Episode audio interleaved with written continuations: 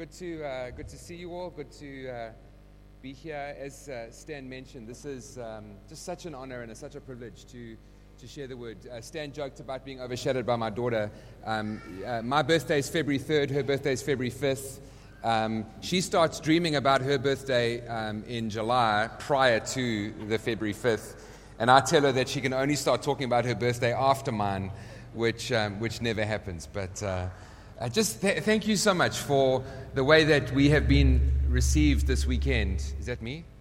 Okay. Um, thank you for the way that we've been received this weekend. We've, we've just been so, so warmly received by each and every one of you. Um, we were able to connect with the eldership team on Thursday, and then we did some training on Saturday morning, and, and then here this morning, which, which was just such a highlight. It really was. And um, we, we've, we've had three weekends ministering in South Africa, and I can honestly say this has just been off the charts. Um, just the heart connection. We feel so loved, so refreshed, so, so wonderfully received. And I want to thank, thank you all. Thank you to Stan and Heather and the eldership team for allowing us to minister um, here tonight. So um, I'm going to ask you to turn to Isaiah chapter 6. Uh, this morning I spoke about um, a, a characteristic of God, God's faithfulness. And this evening, I want to speak about another characteristic of God, the holiness of God. And I'm going to be doing that from a, a, passage of the Bible that I'm sure if you've been serving the Lord for any length of time, you're probably very familiar with. This passage in Isaiah 6, where Isaiah has this incredible revelation of the holiness of God. And uh, I, as we were worshiping tonight, I was, I was very intrigued and excited with the way the prophetic ministry was going. Um, I, I, just loved what Stan said, what Christian said about um, God wanting to get us unstuck, God wanting to, God wanting to do something. I think, I think um, as was so wonderfully shared, I think we often take it upon ourselves to, to, to, to, to um, we, I think there are times when we, when we take ourselves by the, by the shirt collar and we kind of, I need to make this happen. I need to get myself to the next level. I, I, need to, you know, make sure that I don't slip back into the sinful habits that I've been struggling with.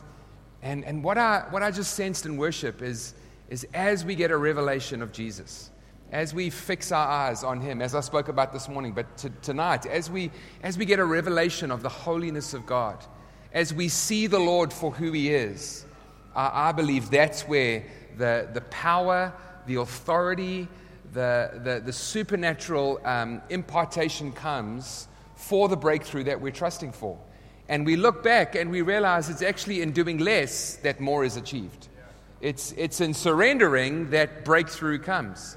And it's counterintuitive because we assume it's in, we assume it's in self effort. We assume it's in doing more that more happens. But actually, it's in surrendering more. It's in actually opening our hands to the Lord that, that, that breakthrough actually comes. And and that's what I want to uh, hopefully trust to see the Lord do tonight. That my, my prayer for you, for us tonight, yes, there's going to be some application, but my prayer is that we would see the Lord for who He is. That we would see Jesus tonight for, for who He is.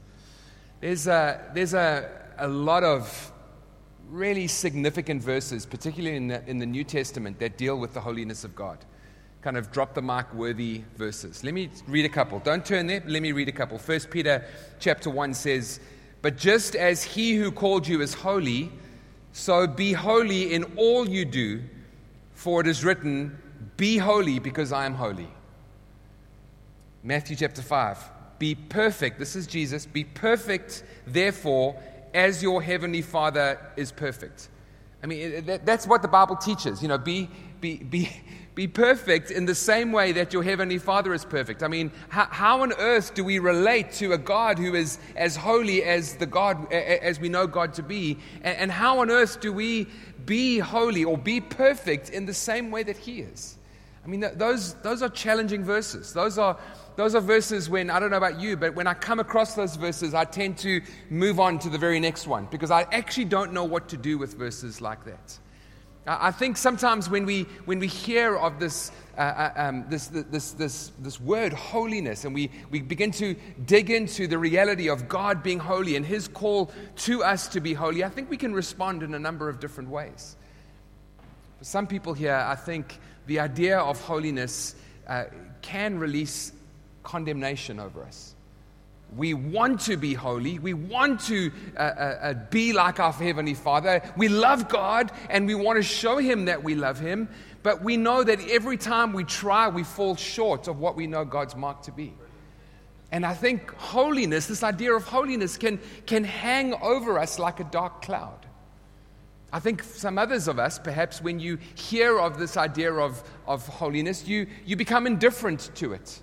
You read uh, Matthew 5 or 1 Peter chapter 1, and you're like, you know what? Holiness is so Old Testament. You know, it's so yesterday. We don't, we don't need to worry about holiness. We're under grace. We're under the goodness of God. We don't need to worry about that kind of stuff. So, holiness isn't like a dark cloud, but for some of us, holiness, we, we push behind us. Some of us here tonight actually don't know what to think we, we, we're confused. And, and I hope tonight to, to help us at least take a, the first couple of steps towards understanding how do we respond to this God who is holy and how do we become holy like he is. I want to start tonight by, by reading to you some, some words that I've put together to describe, not define, but describe the holiness of God. And so, what I want to ask you to do is, if you wouldn't mind just, just uh, perhaps putting down your, your journals for a moment on your lap and closing your eyes. And, and the, the point here is not to write down words or not to write down a definition, but I want you to, to catch the heart of, of what I believe the Bible teaches holiness is. It's a fairly lengthy uh, uh, few paragraphs that I've, that I've written, but let's trust for the Spirit of God to minister to us, even as we, as we read through this. Holiness is distinction. Holiness is otherness and separation. Not separation from the world, but separation from impurity and separation for God. Holiness is Christlikeness. It is openness, it is joy, and it is dedication to Jesus. Holiness is not legalism, it's not severity or harshness or exclusiveness. Holiness is refusing to be defensive or envious or jealous or vindictive or irritated or self centered. Holiness is freedom from selfish ambition, freedom from manipulation, freedom from pride, and freedom from self exhortation. Holiness is the assurance of salvation. It is the confidence we have in God and in His Word and in the power of the Holy Spirit. Holiness is fresh obedience every day, a daily openness to God, a daily obedience to the Holy Spirit, and a daily graciousness towards ourselves and towards each other. Holiness is endurance in trial. It is standing on His word no matter what we're going through. It is trusting God for tomorrow. It is the freedom from introspection and the enjoyment of being led by the Spirit into the will of God. Holiness is the freedom from ritual, from legalism and guilt, and the freedom for glorifying God daily and living constantly in His presence. Holiness is transparency, it is ease, it is fearlessness and living without a clear and living with a clear conscience before God and before each other. Holiness is patience. It's a willingness to submit to God and allow him to bless us in his time and in his way without panicking. Holiness is loving people and loving God. That's, uh, that's some words that I put together that describe the, the holiness of God. And that, I mean, when, when, you know, when I, when I write that, when I read that, I think to myself, I want to be that way, but, but how? And, and maybe that's the question you're asking yourself tonight. That's a good question to ask because it's the same question Isaiah asked as he got this revelation of the holiness of God. So we're going to jump into Isaiah chapter 6. And we're going to work our way through uh, six or seven verses that, that describe Isaiah, or Isaiah, sorry, Isaiah's response to, to the, this, the holiness of God. And, and then we're going to ask ourselves, what, what do we do? How do we take some practical steps to, to ensure that the holiness that, that we have because of our position in Jesus, how does that begin to outwork itself? And so in verse 1, it starts off, it says, In the year King Uzziah died, I saw the Lord. In the year King Uzziah died, I saw the Lord What's so significant about that first verse is that Isaiah uh, contextualizes his, his, his encounter with God. He contextualizes his revelation of the holiness of God. He puts it in the context of the death of, a, of the king of Israel. Now, now, if you are familiar with your Old Testament, you will know that when you read 1st and 2nd Samuel or 1st and 2nd Kings, every single uh, event that happens in the nation of Israel is contextualized within the, within the reign of an, of an earthly king. But what Isaiah is doing is he's saying the year King Uzziah died, this king, King Uzziah, was one of Israel's greatest kings. He was, in terms of, of human perception, he was the sure thing. He was the sure thing. He was one of Israel's few kings who actually did what was asked of him by the Lord. And now this king dies. Maybe I want you to just think for a moment how Israel must have felt when this certain, this, this, the sure bet, this king who was doing what was righteous in the eyes of the Lord died. Think of how Isaiah must have felt. Maybe it's how you feel when, when, when what you are so certain of taking place doesn't happen. Isaiah puts that uncertainty within the context of a revelation of, of, of the king. He says, a, a revelation of God. In the year King Uzziah died, in the year of such uncertainty, in the year of such fear, in the year of such, uh, of being so overwhelmed, I saw the Lord. I saw the Lord. And he goes on to describe how he sees the Lord. In the year King Uzziah died, I saw the Lord high and exalted and seated on the throne. And, and, and what Isaiah begins to do, starting in verse 1, is he begins to show us the incredible distinction between God and between us. God is exalted and we're not. God is glorified and we're anything but. God is all sufficient. We are completely insufficient. God is higher and exalted. We are, we are here on earth. God reigns and lives forever. We have a finite time here on earth. We spend our lives running here, there, and everywhere to try, to try and bring order and control to our world. And the God who holds the universe together is seated in authority on his throne. You need to hear that tonight, friends your situation and your circumstance, which you are trying to control. And if you're anything like me, I spend far too much time, time trying to get my hands on situations so that I can bring control to them. Running myself tired and running myself exhausted. My God, who, control, who holds the universe in the palm of his hand, who knows every single hair on my head and yours as well who knows the stars by name, who knows when a, when a lowly swallow dies. That God, that King, is seated on the throne. Not seated because of indifference, not seated because he's not concerned about your life. No, seated because he is sovereign, seated because he is in control. Seated because he knows exactly what you are going through and he is with you through it.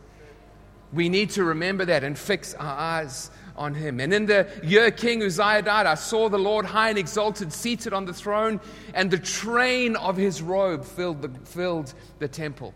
As we walk through these verses, I want you to allow yourself to, to paint a picture eh, in your imagination, in your mind's eye, of, of, of, this, of this incredible encounter Isaiah had. I believe Drew is from Texas, am I right? Drew and Megan from Texas. So uh, uh, you'll know this, but in America, everything is bigger in Texas. I mean, that's the, that's the saying. Everything is bigger in Texas. And, and it truly is. I mean, it absolutely is. Football stadiums are the biggest football stadium in the country, and, and everything, the, probably the biggest, I think the biggest church is actually in Texas, no doubt. Your parents are part of it, I believe. There you go. You see, everything is bigger in Texas. We had uh, a friend uh, who was part of our church and uh, she was from Dallas, uh, Dallas, Texas. And she had a wedding, which was a true Texan wedding, at a fancy country club in, in Dallas. Uh, beautiful dress, and she had 13 or 14 bridesmaids, and 13 or, and the, the guy had 13 or 14 groomsmen, about four, 500 people at this wedding. I mean, Meghan Markle, you know, the royal wedding. I mean, it, this put that wedding to absolute shame. And, and, Jacqueline, our friend, had this train that was about 12 to 14 feet long.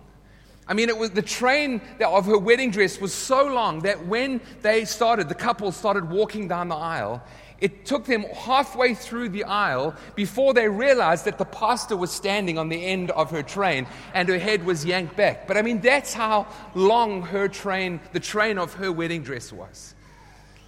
Isaiah sees something far more spectacular far more glorious. He sees the Lord high and exalted, seated on his throne, and, and the train of the robe that, that, that God is wearing is absolutely filling the temple with glory and with splendor. Above him, verse 2, above the Lord on his throne were, were seraphim. Seraphim are, are angels of light, angels radiating fire and radiating light. Uh, uh, each of them had six wings. With two wings, they covered their faces. With two wings, they covered their feet. And with two wings, they were flying. And they were calling to one another Holy, holy, holy is the Lord God Almighty. That song that we sang earlier on. We were joining with angels and seraphim and, and people from every tribe and every nation who are gathered before the throne of God right now. We were joining with them, declaring the holiness of God. Holy, holy, holy is the Lord God Almighty. The whole earth is full of His glory. At the sound of their voices, the doorposts and the thresholds shook, and the temple was filled with smoke. At the, at the, at the declaration of, of the character, of the, at the declaration of the nature of God, the temple, the, the thresholds, the foundations of the temple shook. Think about that. This weekend in Chicago is actually one of our favorite weekends of the year, which we are missing because we want to be here. But our favorite weekend in Chicago is what they call the Air and Water Show. And a million people, literally a million people, come in from the suburbs and, and the city and they line the, the miles of beaches that are in Chicago. And, and they have these incredible uh, uh, displays, uh, uh different um, airplanes flying around the city. And, and one of the, the, the big events is they have an F 16 which flies through the city or over the city. And they have uh, the, the, the, Blue Angels, which is a, which is a Navy kind of fleet of, of aircraft. And they fly over the city, and it's amazing. We go up onto our rooftop deck and, and we watch this incredible display. But when these, when these Blue Angels fly over our house, I kid you not, the very foundation of our condo building begins to shake how much more hap- uh, of that happens when the angels, the seraphim, these angels of light, are declaring the, the holiness of God. And these angels of, of such incredible beauty and such incredible splendor, let me tell you, these angels are sinless. They, they, they, they, they were created without sin, they haven't sinned. And yet, with, with two wings, they covered their eyes because they're not worthy to look upon God. With two wings, they cover their feet because they're not worthy to stand in the presence of God. Friends, this is the God that you and I worship and serve. This is the God that you and I have surrendered our lives to. The God who is so holy and so wonderful. That's, and, and that song that they, are, that they are singing, Holy, Holy, Holy is the Lord. The whole earth is full of His glory. There is nothing like a South African sunset or sunrise. We drove from Ballito this evening on the way to church, and, and on our right hand side, we, we drove past Umdloti and that lagoon and, and saw the sun just setting over the, over the horizon. What a glorious sight. You know what that sunset declares? The glory of God. You look at a newborn baby, you know what that newborn baby declares? You know what that newborn baby is actually saying? Glory, glory to the Lord. You look at a flower, what is that declaring? Glory. You look at anything around this world, something of beauty, what is it declaring? The glory of God. Scientists look in telescopes and look in microscopes, and what does it declare? The glory of our Lord.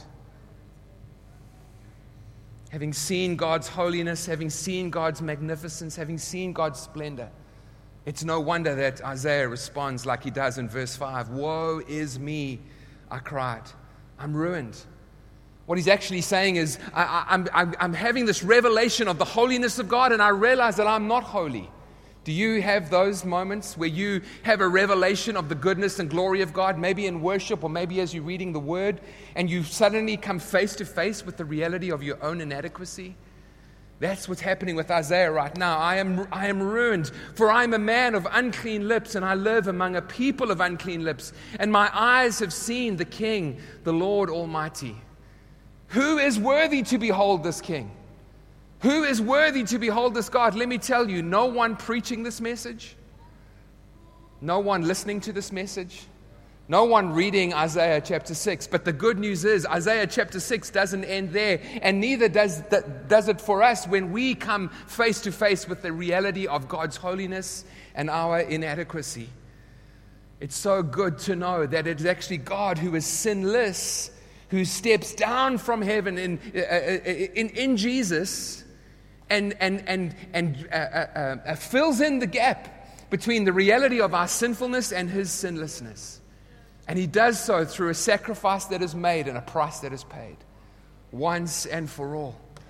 And we see that just beautifully pictured in verse 6 and 7. Uh, uh, then one of the seraphim, one of these angels, flew to me with a live coal in his hand, which he had taken with tongs from the altar. This was the altar of sacrifice. The, the Israelites would, would have an altar where they would sacrifice an animal time after time after time to, to, separate, to, to pay the price for sin and to ensure that they were able to have relationship with God. It's obviously pointing to the cross. With it, he touched my mouth. And he said, See, this has touched your lips. Your guilt is taken away, and your sin is atoned for. And this is a beautiful kind of foreshadowing of what Jesus has done for us on the cross. The reality that Jesus bore on the cross that our sin, our shame, and our sickness, and the sin and shame and sickness of everyone who will put their faith in him. The wrath the justifiable wrath of God against sin was placed upon his son Jesus. And when we put our faith in him, when we, when we surrender our hearts and receive the free gift that is Jesus Christ into our hearts, we have relationship with God our Father forever. And I absolutely love verse 8. Look at the consequence of, of Isaiah's sin being atoned for through that coal. Look at the consequence. It says, Then I heard the voice of the Lord. Intimacy, closeness. We begin to hear the, the voice of the Father saying, Look at me. When we are panicked, when we are running around trying to control those things, as Christian said, the Father is grabbing us by the, by, by the face and saying, Look at me. I'm here. I'm with you. Why do we have that intimacy? We have that intimacy because the price that Jesus has paid on the cross. Not a price that has to happen time and time again, but the price that has been paid once and for all. When you and I put our faith in Jesus, two things theologically happen to us. We are justified. We are declared righteousness, not, a, not a, an, an innocence or a righteousness that is earned, but an innocence and a righteousness that is imputed to us because of the, of the righteousness of Jesus. But I can, be decla- I can be declared innocent, but the question still remains Am I loved? And that's why the second word, the second thing that happens to us is not only are we justified, but we are adopted into the family of God. God is pleased to call us Father as that beautiful picture said. God loves the fact that we are his children. Having a, an, an, earthly father, every one of us has an earthly father. I know that, that, that, that conjures up a range of responses. No matter how good your earthly father is, and I trust that my kids are saying, Yes, I have a good earthly father. No matter how good your earthly father is, he still pales into insignificance compared to our heavenly father, who is, who is forever patient slow to anger, abounding in love. There is a big difference between our Heavenly Father and our earthly fathers. I say something that our Heavenly Father says, and it sounds very different when I say it. Ask me again is something that I, my Father in heaven can say, but when I ask my kids to say, when I say to my kids, ask me again, it doesn't come with the same grace that my Heavenly Father declares those things. That's how good our Heavenly Father is. We are, we are justified. We are adopted. We are, we are placed in Jesus. The, and, and it, it, says in Colossians that, that I am in Christ and Christ is in me when I receive Jesus as my Lord and Savior. The holiness of God takes up residence in my heart. But the question has to be asked how does the, the holiness of God that has taken up residence in my heart, how does that begin to outwork itself? You see, God doesn't want us just to have a holiness or a righteousness that is within us. He wants that holiness or that righteousness to begin to outwork itself through the lives that we live. And that's what I want to spend the last five or ten minutes speaking about. We've got this revelation of God who is holy. We've been asking the question how do we relate to this God who is holy? It comes through the sacrifice that Jesus has made. Jesus takes up residence in our heart. But how do we become the people that we already are? When I said yes to my wife and I became a husband, I was, I, I was a husband. But how many, you, how many of you know, over 25 years, I've become more of the husband that I already was on the day that I said yes?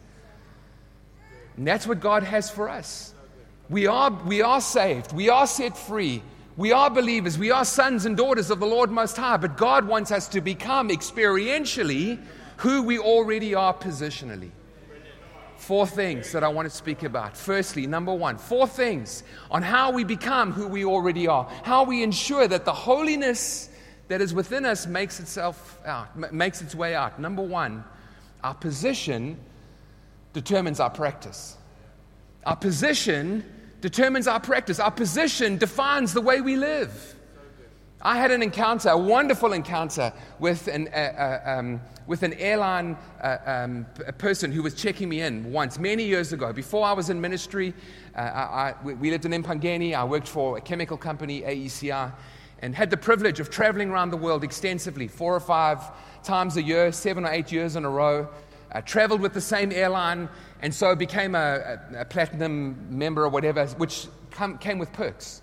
And I remember the first time that my position changed or was upgraded. I was in Mexico City. I was flying back to Johannesburg via uh, uh, London.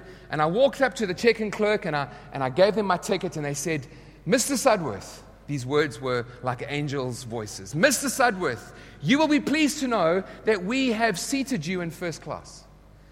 I mean, let me tell you, no one in Empangeni gets seated in first class. Mr. Sudworth, we have seated you in first class.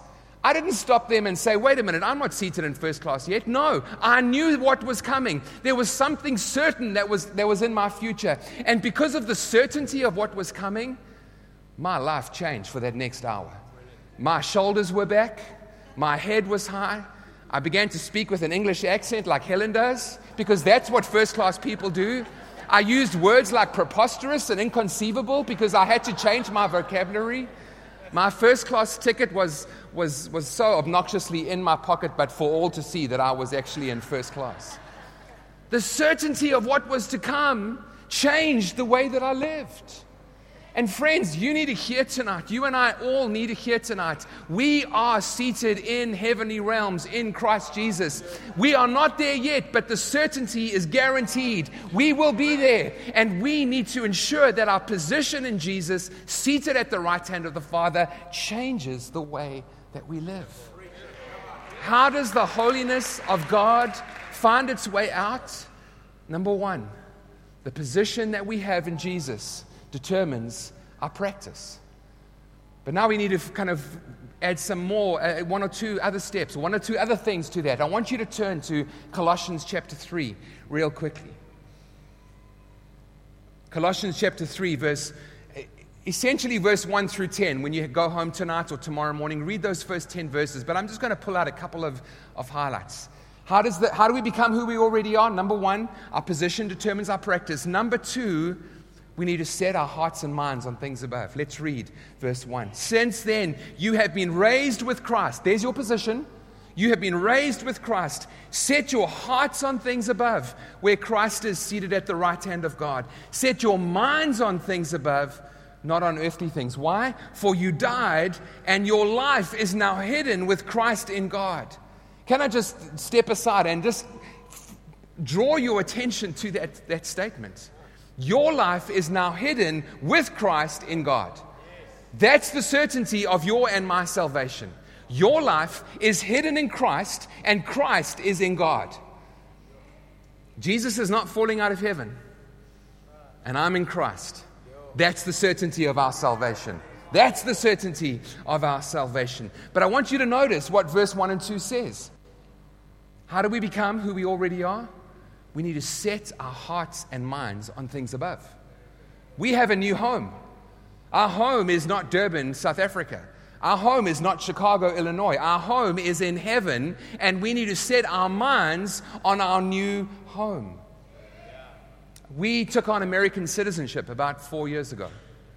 That, the, the, the fact that we have an American passport will ensure that when we get home to Chicago in, in seven or eight or ten days from now, we will come into the arrival hall of O'Hare Airport, and there will be tons of people queuing and, uh, and uh, non, non-US citizens, and we will proudly be able to walk up to the US citizenship section.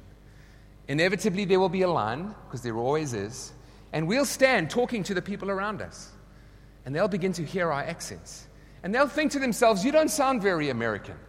And maybe even if the line is going on, we might have to parent our kids, uh, our young son, for, for a moment. And, and uh, my daughter's shaking her head. You don't have to parent, be dad. uh, um, but but th- there'll, there'll be some time where people will observe how we behave. And they might think to themselves, You're not acting very American. But when I walk up to the immigration official, what gets me into the country is not my behavior, it's not the way I sound, it's the certainty of the legal document that's in my hand. Friends, what gets us into the presence of the Father is not how we sound or the way we live, although, as I'm showing us, we need to grow in our righteousness. But what gets us into the presence of the Father is not how we sound or how we behave, but the legal reality that we are in Jesus. And we are received by the Father off the back of who Jesus is but I am becoming more of the American citizen that I already am. We don't walk on, uh, on pavements any longer, we walk on sidewalks. We don't push babies in prams, we push them in strollers. They don't suck on dummies, they suck on pacifiers. We don't stop at red robots. We stop at traffic lights. We don't, in our house, have pot plants. We have potted plants. And I'll let you think about the reality of, of that one. You see, we are becoming more of the people that we already are, more of the American citizens that we are. And it is true for you and I in Christ. When we begin to set our hearts on things above and set our minds on things above, we begin to transform our thinking according to the Word of God. And by the leading of the Holy Spirit, we begin to change outwardly. It's a process, it takes time. But we're becoming who we already are. How do we ensure the righteousness, the holiness of God that is within us begins to work its way out? Our position determines our practice. Secondly, set our hearts and minds on things above. Thirdly, let's jump down, if we can, to verse 5. Paul goes on Put to death, therefore, whatever belongs to your earthly nature. The third way that we become who we already are is we need to put to death the old way of thinking. We have South African friends who live in America, who live in Chicago, and they constantly order fillet steak instead of filet. And they always order uh, water from the tap and not the faucet. And then they get annoyed with the server when the server doesn't understand what they're saying. The point I'm trying to make is they are going back to the old way of thinking, even though they have a new home. And I want to say, friends, we need to put to death the old way of living, although living in South Africa is not, the, is not something to be put, you, you get the illustration. you know that uh, the Americans spend over a billion dollars every year on Halloween costumes. A billion dollars dressing up as dead people. And I think sometimes as Christians, we do pretty much the same.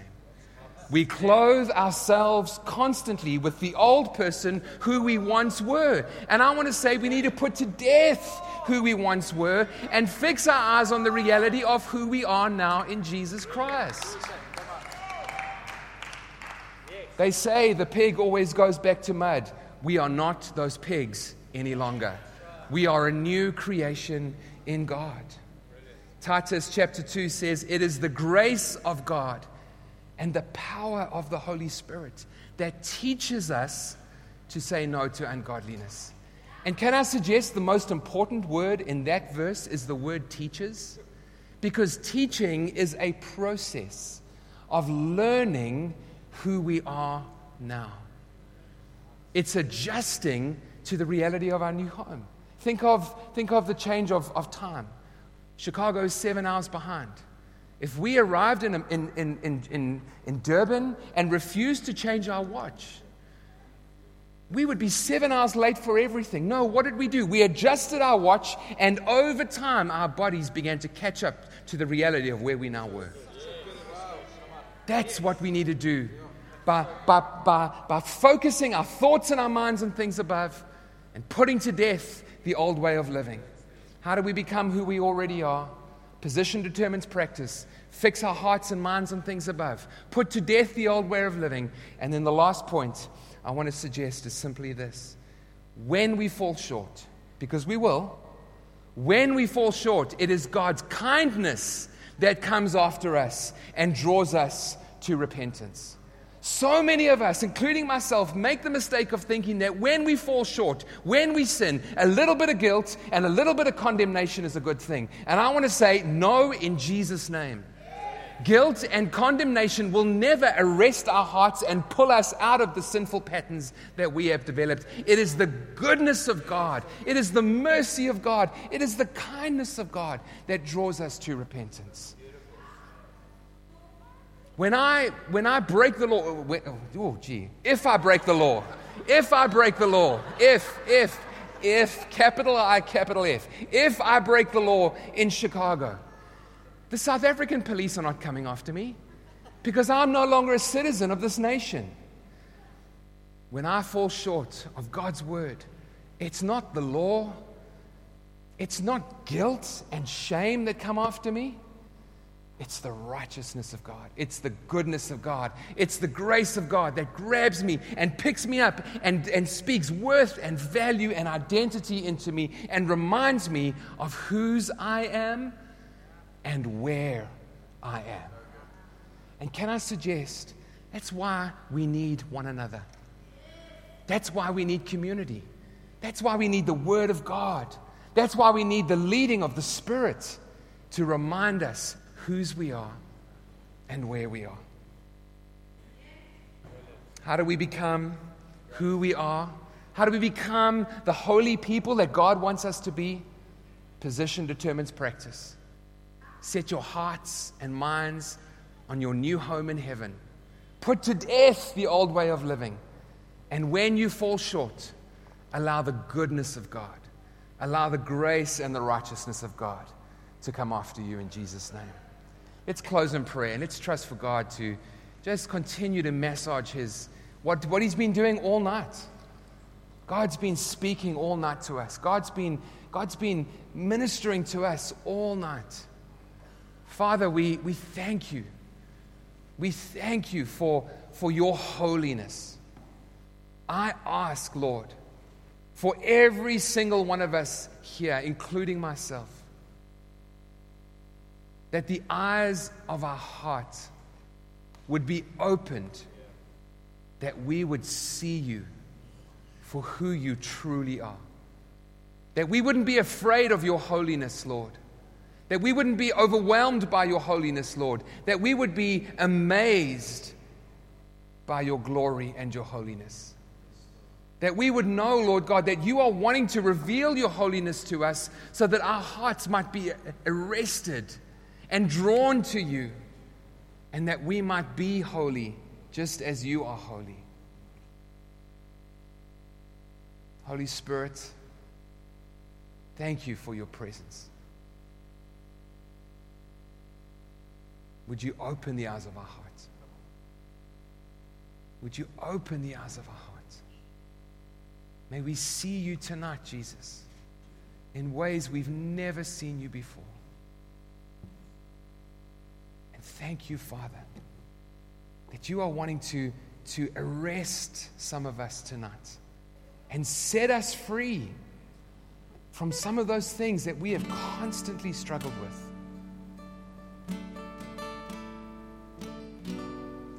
Just sense that God wants us to just surrender to Him tonight, especially those of us who have, have tried so hard in our own strength to, to, to shake off sin or to, or to make things happen as we trust to step into the inheritance God, that God has for us. And I just sense God wants us to open our hands as a, as, as a demonstration of surrender tonight. If that's you, just even as where you're seated, maybe you can simply do that. Just open your hands. And, and just maybe it's, maybe I invite you to just say something along the lines of, Lord, I surrender. Lord, I surrender. Forgive me, Lord, where I've tried in my own strength. Forgive me, Lord, where this has been a burden that, that, that, I, that I've been carrying for too long. Tonight, Lord, I surrender. Tonight, Lord God, I, I surrender. I don't want to do this in my own strength anymore, Lord. I've tried for too long. Tonight, I surrender. You are holy. May I become, may I, may, may I find breakthrough so that, I, so that I can live in the way that you're wanting me to live. Becoming the person that I am already in you. I surrender, Lord. I surrender, Lord. Father, I pray for freedom tonight. Father, I pray for freedom tonight. I pray for breakthrough tonight, Lord God. I pray for cycles of sin to be broken tonight in Jesus' name. I pray, release your freedom. It is for freedom's sake that you came, Jesus. You came to set us free, not to be bound again by, by, by religion or anything like that. Lord, tonight we want to trust for total freedom. We want to trust, Lord God, that things that have been holding us back for years, Lord God, would be broken tonight in Jesus' name. Your word says, Lord, where we are weak, your power is made perfect. We acknowledge we are weak. We want to trust for perfect power. Where we are weak, your word says your power is perfected. Lord, would you perfect your power in us? Would you release perfect power in us, Lord God, where we surrender, where we lay down areas in our lives? We trust, Lord God, for the power of the Holy Spirit to release resurrection life. Thank you, Lord. Thank you, Jesus. In Jesus' name.